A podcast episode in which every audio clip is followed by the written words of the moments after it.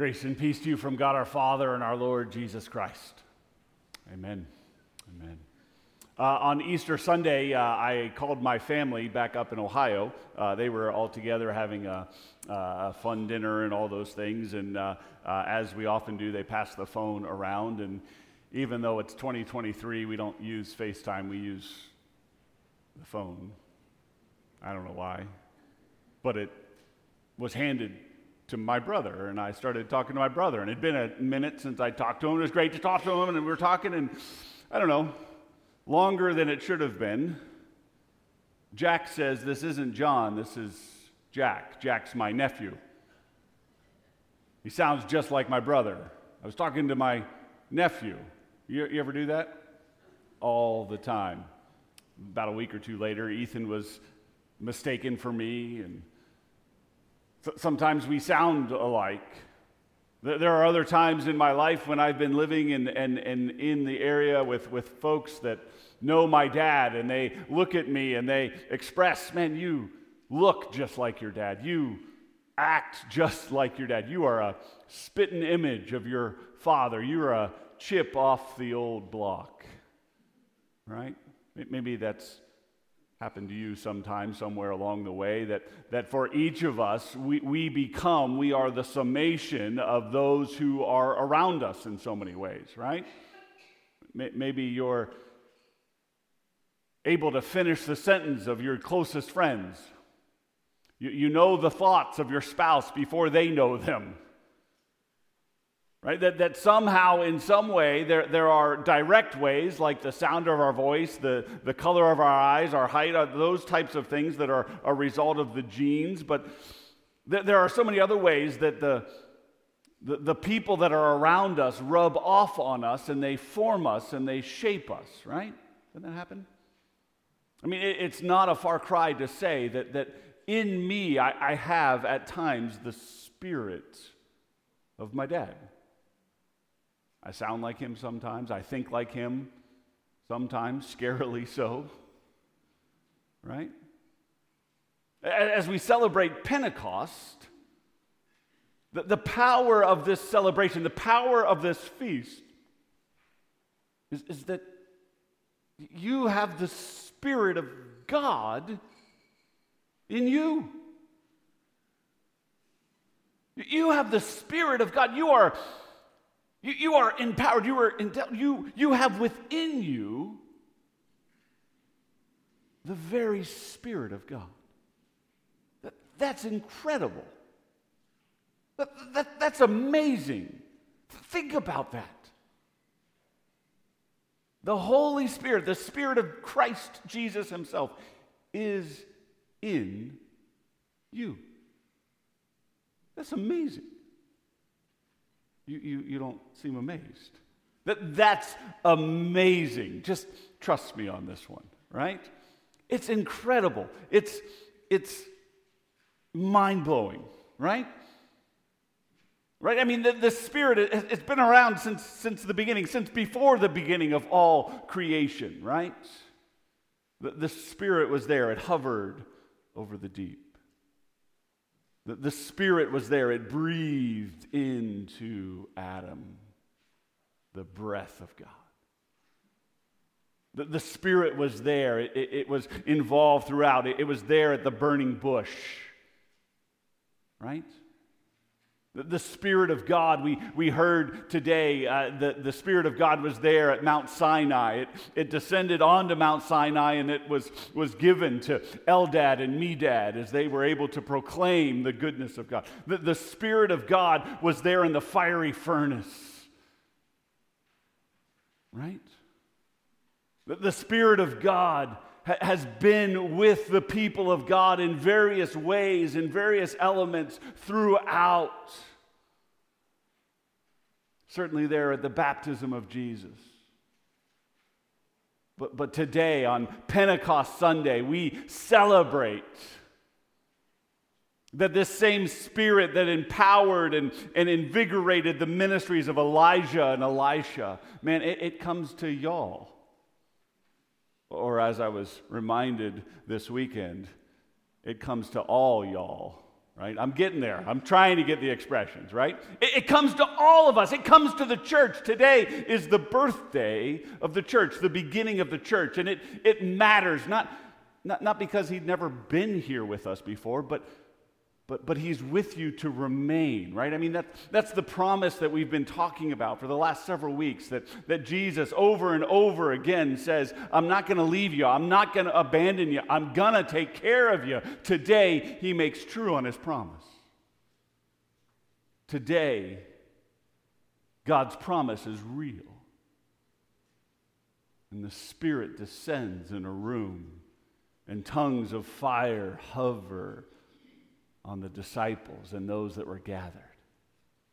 And, and the amazing thing that comes out of that right after that, right? We, we don't really have kind of a transition in the story from Acts, but, but what happens is the, the Spirit comes, and the very next thing that happens is Peter begins to preach. P- Peter begins preaching. Right? And, and so much we call today the, the birthday of the church because today the, the gift of the transmission of the gospel comes to the people of God. Today, we celebrate that the good news comes to you. Right, right? Jesus is the good news, right? His death and his resurrection, his ascension, all of that. That, that was the, the victory. That was the celebration. That was, that was what made God's work real. That's what opened the gate unto eternal life. All of that was Jesus. Today we celebrate that you and I know about it because of the Holy Spirit. Without the Holy Spirit, that truth of who Jesus is doesn't make it forward. The Spirit empowers the church to continue to carry forward the message of your salvation. This is the Holy Spirit. You have been in moments where you didn't know what to say, haven't you? You don't know what to do. You're, you're, you're overwhelmed. A moment where things are, are hard and difficult. The Holy Spirit comes and gives you a word, a proclamation, a declaration. That's the Holy Spirit. That's the power of what the Holy Spirit does and who the Holy Spirit is, right? The, the reality in Acts 2 is that the, the, there was a celebration going on in Jerusalem that day. Pentecost is the day that we today now celebrate from Acts 2, but, but Pentecost was a celebration that went way back before then. Pentecost didn't start on this day, it, it was already a thing. The, the Holy Spirit just changed it. And, and Pentecost was a celebration going back into the Old Testament days because it was a celebration of what God was doing for the Israelites. Pentecost was, was the end, the conclusion of the feast or the festival of Sukkot, which is the, the festival of weeks. Lasted for 49 days, and the 50th day was Pentecost, as we've been talking about with Easter and now today. But what that celebration was, was when, when, when, the Israelites were at Mount Sinai and God came and, and blessed them and gave them the greatest gift they'd ever received to that point the gift of the law. Pentecost was the, the gifting of the Ten Commandments. How God was going to bless the Israelites and how he was going to walk with them and how he was going to teach them and how he was going to show them what it meant to be the children of God and how to be siblings with other children of God. Do you need any help knowing how to be a better sibling?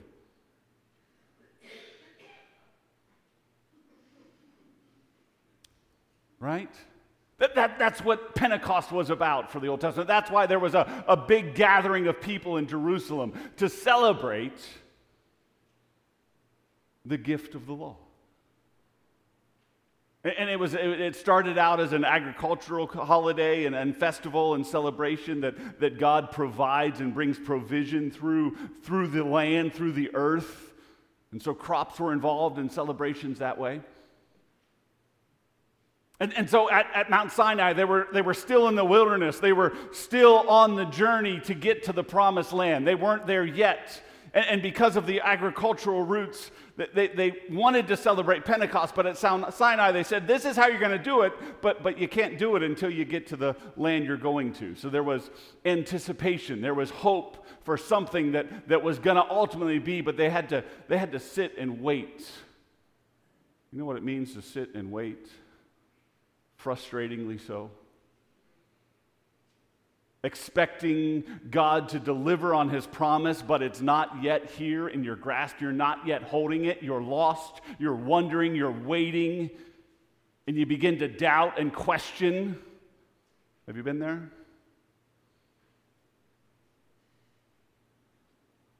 And so God gives this gift of the law, right? And we've talked about just a quick refresher of what the three things the law does for, for the people of God, both the Israelites and now for us. There are three means, three uses of the law. The first is it's a curb, right? Think about a curb on a road, it keeps you on track.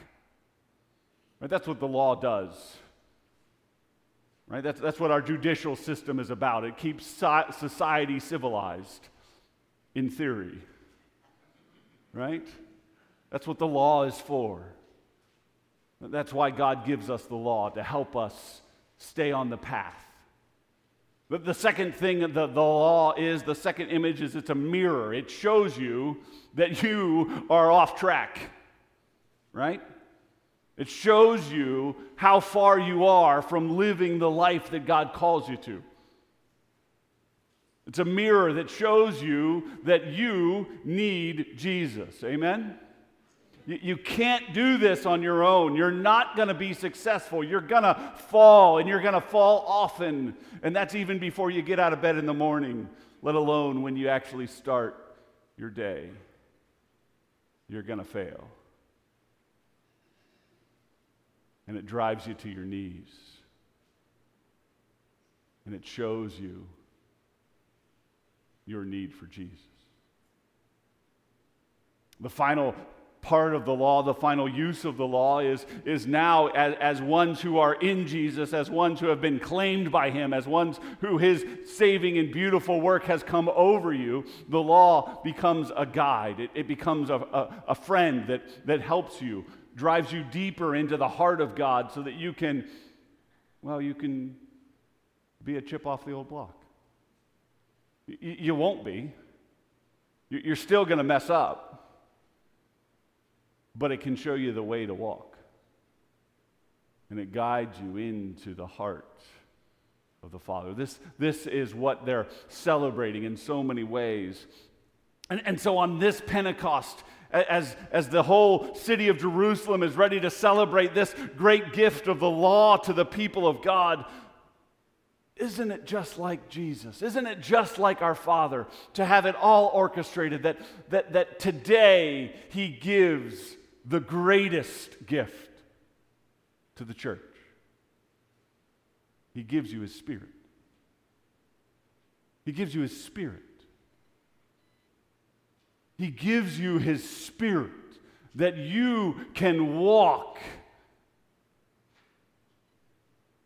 in life so that you have power God creating, star hanging power in you. This is the Holy Spirit. Right? I love, I love, you've heard me tell this, but it's so, I think, poignant for Pentecost.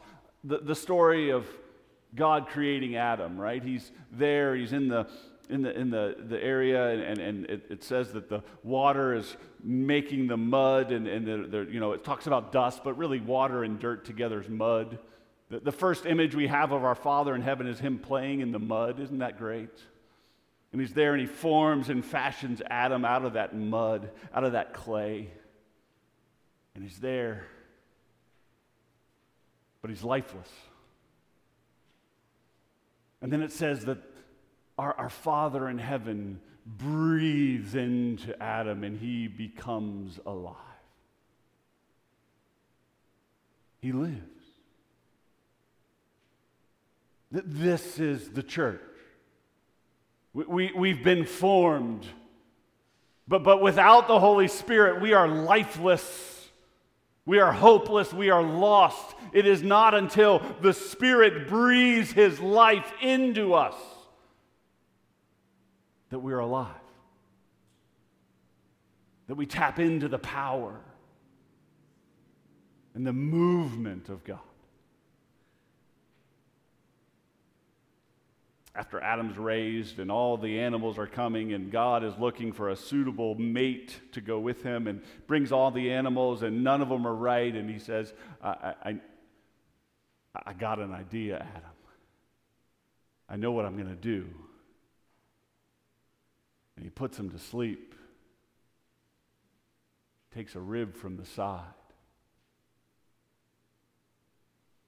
and he creates his bride.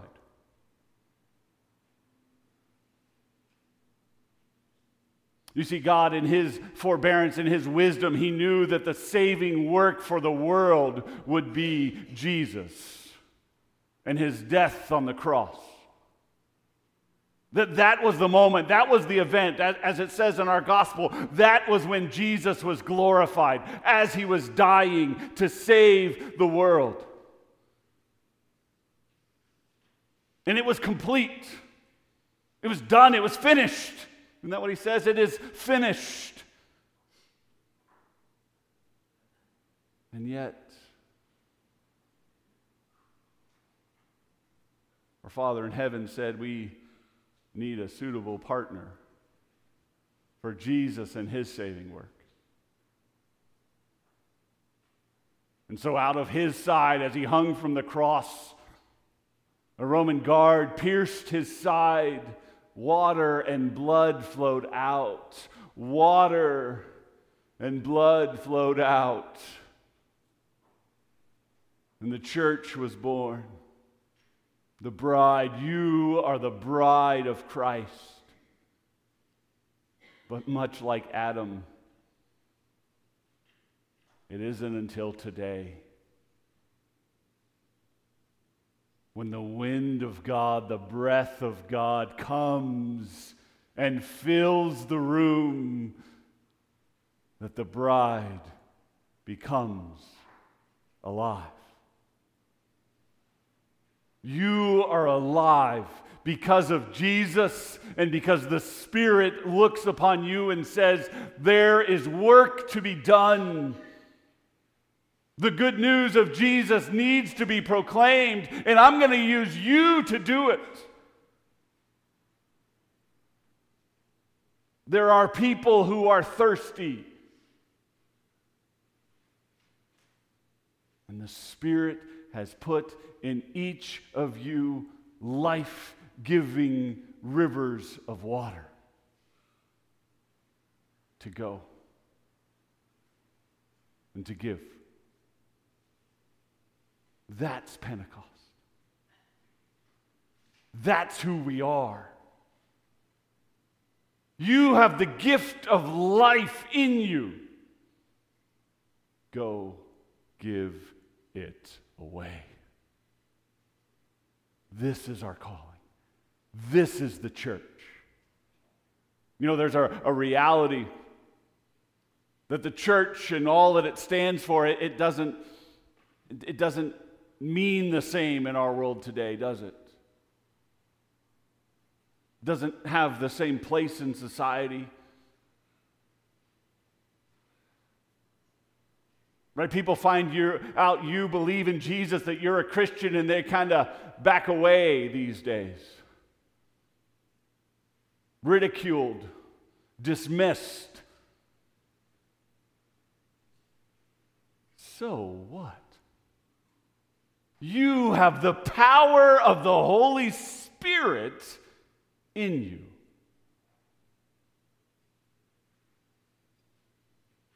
What?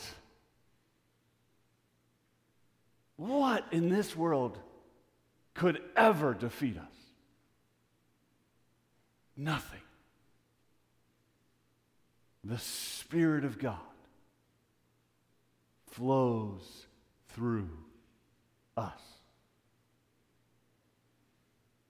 So let's go live.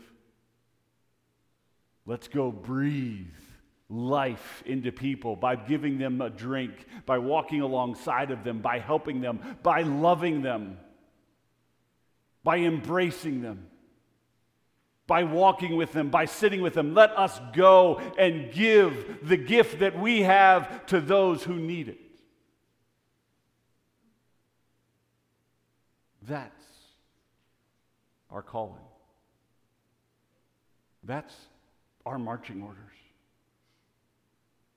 That's our mission to give as we've been given. In the name of Christ. Amen.